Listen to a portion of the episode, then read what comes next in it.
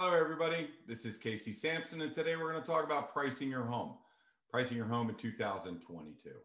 Now, one thing to remember you have online pricing engines out there, you put your address in, you're going to get the wrong number. You're going to get an unreliable number for your house. So, you really, I know it's entertaining, but it is not something you can bank on. Let me show you how to price a home in 2022. Okay. This is how we do it. It's been very successful for us. All right. So this is kind of the next generation of of pricing. It's really going to help people understand, you know, valuing your house. All right. So the first thing we do is always look at what does the internet say your house is worth, right? Because this is what the buyers are looking at. They're out there looking at uh, HomeSnap. Realtors are looking at Realtor.com or RPR or Zillow. So we need to know what everybody's saying. Now, here's why it frustrates me that the engines are so inaccurate because this house sold for $1.2 million. So it actually sold for whatever that is, 375,000 less more than realtor.com said it was worth. Sold for whatever $325,000 more than HomeSnap. So so you can see and I see this every day. I price homes. So please, you cannot rely on some of these, whether you're buying or selling, you cannot rely on these. So, this is another house that we were putting on the market. We look at it and it looks like they're saying it's worth about a million dollars. Well, it sold for $1.31 million. I'm going to show you, you know, how this disparity happens and how you should price a home. So, this is the way you do it. First of all, you go to the tax record, and the tax record has certain information we need to know what is the assessment on the house? Okay, eight eight hundred and thirteen thousand. So homes sell at a percentage of that. Let's say the average house sells at one hundred twenty percent. Okay, well there's one number. All right, down here you have square footage. Another way of you know deciding what houses are worth is what is the percentage of assessment? I mean, what is the the price per square foot of this number right here of the average house? So you can apply it there. Then you want to know the age of the home. You want to know, you know, what the basement, how many square feet are finished in the basement. You want to know the lot size. And basically what we do is we put it into my model that I've been working on for 13, 14 years. You put it into the model. And then what we're going to do is it's going to generate who, you know, what the ranges are we're going to be searching. Because we really, our comparables have to be similar age, similar size, similar location, and they can't go back more than you know 150 160 days. So in this case we're looking for houses between 700 and 900000 on their assessment. We're looking for homes that are about 2900 to 3600 square footage so same size same age. The age is uh, 1979 so we'll go back 10 years and forward 10 years okay? So now we we put these numbers in and we find out how many comparables we have within a one mile radius if I need to increase those or decrease those to make sure I get the numbers I need, then we'll do that. But here's what it goes into it goes into a worksheet. And the worksheet is going to tell you how many days on market these comps sit. This tells me it's a buyer's, it's a seller's market. The age, how old is the house? And here's the average down here. What are the size of all these homes? There's your average. Lot size. What is the average assessment? Okay, here's their assessments. There's the average. This is the list price, and this is the sales price. The reason this is important is, you know, let's say I list a house at 1.1 million and sell it for 1.3 million. Okay, well, people are going to look at the 1.3 and say, let's list it for 1.3. I never would have got 1.3 if I listed at 1.3. I had to start at 1.1. Okay, that's where the buyer pool was. So all these numbers are interesting to me. This is price per square foot average price per square foot. This is the assessments. So the average assessment is 126%. So if I apply all of this to my house, I'm looking at about $336 a square foot, which would bring me into about 1.09 million. 126% of my assessment is a million 64. Uh, I'm sorry, a million 30. So the average is a million 64. Okay. Now, as I'm looking through these houses, I'm looking through which one of these comps will stay and which will go. So I look over everything. I'm looking over do they have pools? What type of homes are they? What city are they in? What are their elementary school? What's their high school? You know, I need to know what. So if I want to eliminate any, I can eliminate the older ones. You know, if it's been on for a long time, then take that out. So I can prune these down to come up with what I call the appraisal quality comps. And this is what the first thing that the seller will say. They'll see that there's five prices. If the home is in as is condition, which means you haven't updated it ever. If the home has been dated, which means you haven't updated it in a long time. If a home is customary, which means you have kind of updated some things. If it's really updated, you know, then you've really kept up with the trends. Now you're up here. And then if you've been totally renovated, which means you did everything within the last five years to this house, basically you're going to be up in this level. Okay. So, so now we start getting into, well, what condition is the house in? And how do I know what that's worth? Well, here's how you know. So right here, as is, never updated.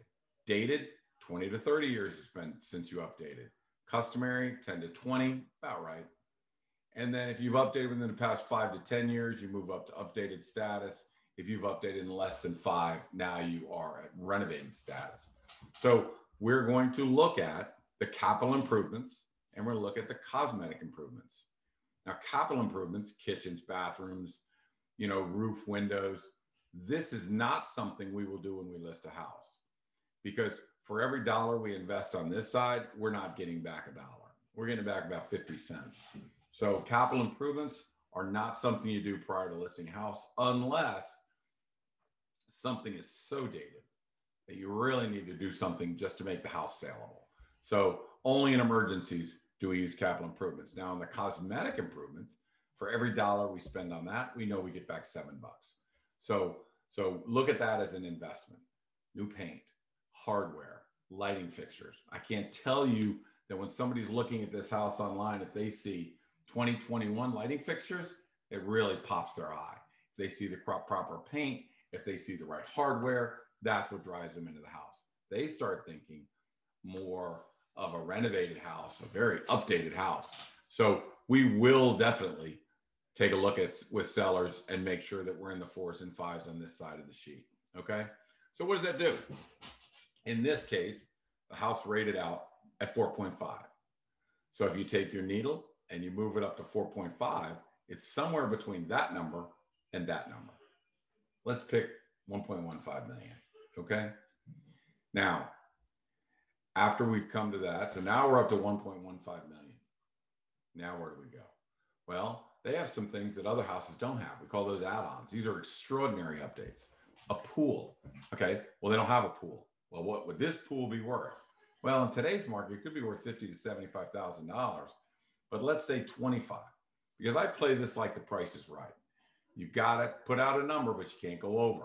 If we ask too much, we're never going to get it. So we need to keep these as reasonable and conservative numbers. So I put $25,000 for a pool.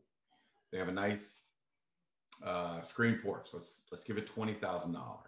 They have a premium lot backs to the you know open area. It's got big front yard. It's spectacular. So let's call that maybe a $25,000 lot premium. So now we're at about a $70,000. So now you can see we've gone from 1.15 up to about 1.2, 1.22. So now we're over $1.2 million. So now I'm thinking we should expect, considering that I'm being conservative, we should expect that we get somewhere around 1.25. And if we really can churn this market up, maybe we get even more than that.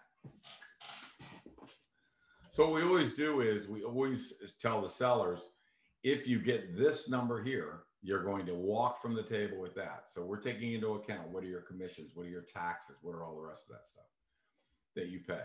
So in this case, 1.2, you're going to walk around about 1.15 million is walk out the door money. Now, I'm projecting we're going to get 1.25 million. The question is, where do you list it at? where is that buyer pool at? Well, in this case, a customary buyer pool is at $1.1 million. So if we start asking 1 million 150 or 1 million 2, the buyer pool shrinks. And before you know it, you're starting to get less and less people looking at this house. What we're trying to do is get more and more people to look at this house. We're trying to get a bidding war going on. So I ask myself, if I think, self, if you think you're going to get 1.25 million, can you get there from 1.1 million if, if that's your list price? And the answer is absolutely. We have had 200,000 over list price. We've had 250, 275. So getting 150 or 200,000 over list price is nothing for our team. So if I went off at 1.1, am I still safe? I could get 1.3 if I really, if it's really worth it. The answer is yes. Okay. So we talked about it. We talked to the sellers. I think the biggest buyer pool is at 1.1 million. Let's go off at that. So let's take a look at what happened.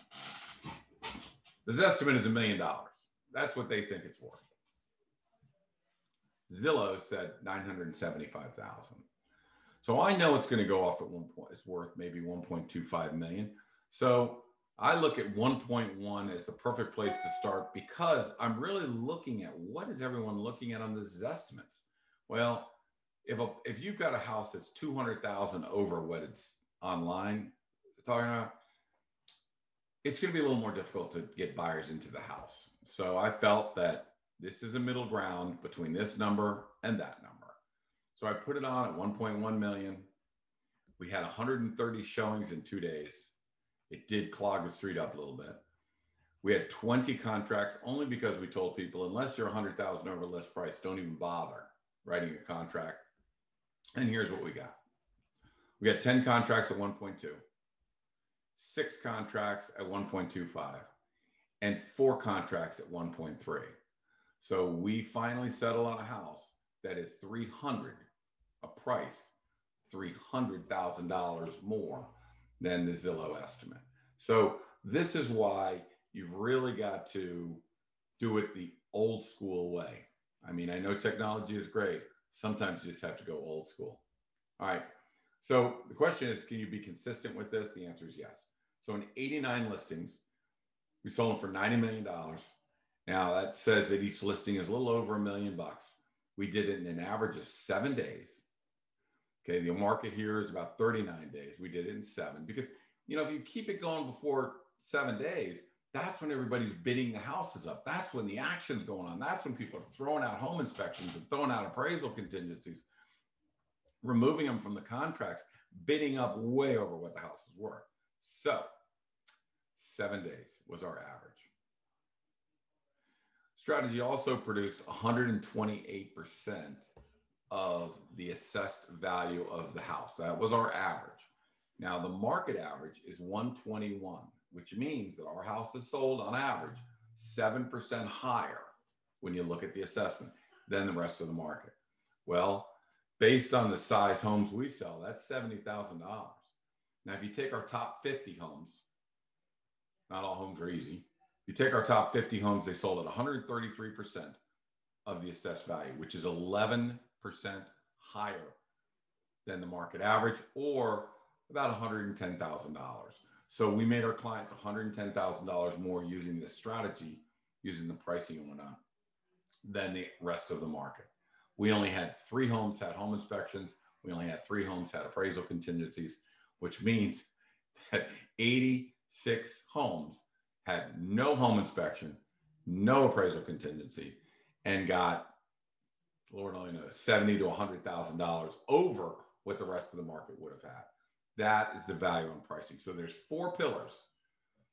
Today we talked about how to price your home. The next meeting that we have will be on how to prepare your home for a 2022 buyer. Everything we learned out of 2021, we'll put it in 222 and that'll be our next discussion. The third pillar to a, a recipe in our recipe of a successful listing is marketing. Market to people not in your MLS, just in the MLS area. Pull people in from other areas, areas where they're looking at going, I just can't find a home for $1.3 million that I like in McLean.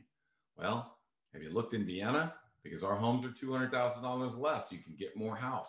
So what we're trying to do is pull people from McLean, pull people from Arlington, if I have a Burke listing, then I'm pulling from different areas. I'm trying to pull them into Burke.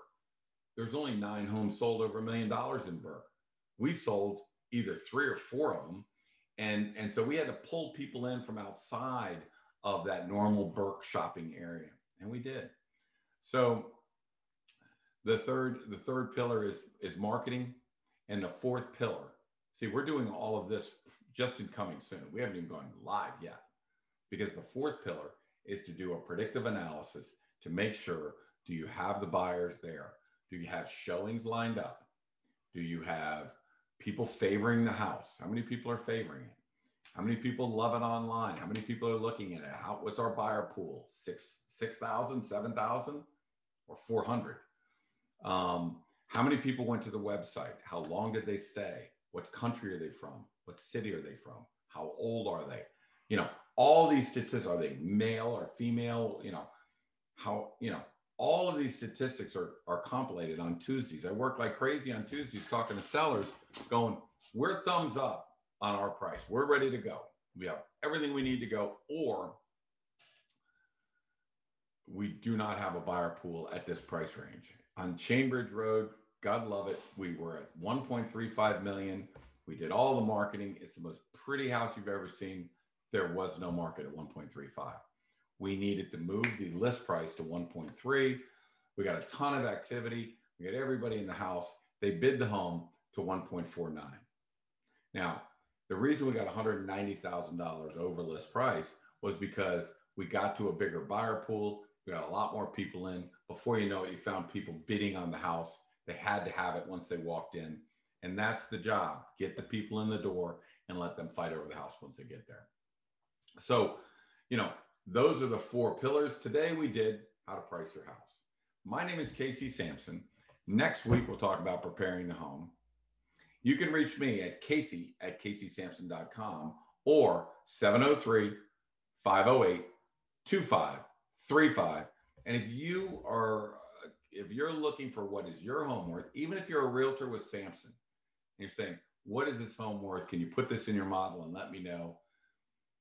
Text it to me with your name. Let me know if you're a realtor or homeowner. Text it to me only for Samson Property Realtors. I'm not going to do it for any realtors outside. But if you really need a house price, just shoot it to me. And then you can, at least we can tell you what the customary value of that house will be. Then you move it up and down the scale. We'll see you again next week on Coffee with Casey. Again, Casey at CaseySamson.com or 703 508 2535. Bye now.